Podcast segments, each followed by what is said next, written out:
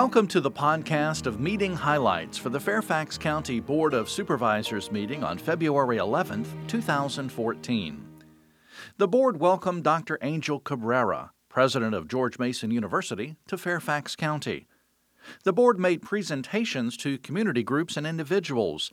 The board recognized the Longfellow Middle School Lego Legion team, the Langley High School girls volleyball team, Howard Houghton for his years of service to Fairfax County, the Fairfax County Family Caregiver Support Program for receiving a Best Practices Award from the Commonwealth Council, and the board designated February 16th through 22nd as Engineers Week in Fairfax County.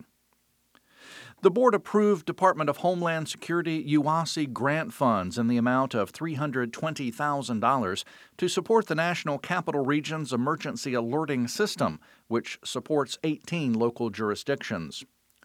The board endorsed a traffic calming plan for Summerfield Road and approved the installation of $200 additional fine for speeding signs on Viking Drive from Lawyers Road to Pinecrest Road, and Pinecrest Road from Fox Mill Road to End of Road.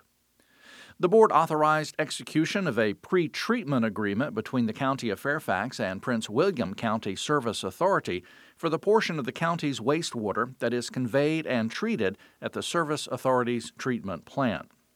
The board appointed Tony Castrilli as director of the Office of Public Affairs and chief county spokesperson. Castrilli is currently the director of communications and public information for the city of Alexandria. He will begin his new position March 3rd.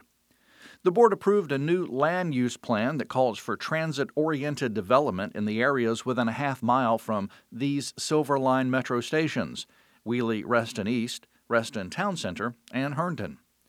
And the board approved an additional 78 Taxicab Operator Certificates to meet demand for taxicab service and to provide significant public benefits for riders seeking trips from wheelchair-accessible vehicles. That's all for this podcast of meeting highlights for the Fairfax County Board of Supervisors. Thanks for listening. For more information about the Fairfax County Board of Supervisors, including full meeting minutes and documents, visit the county website, www.fairfaxcounty.gov. This podcast is produced by the Fairfax County, Virginia government.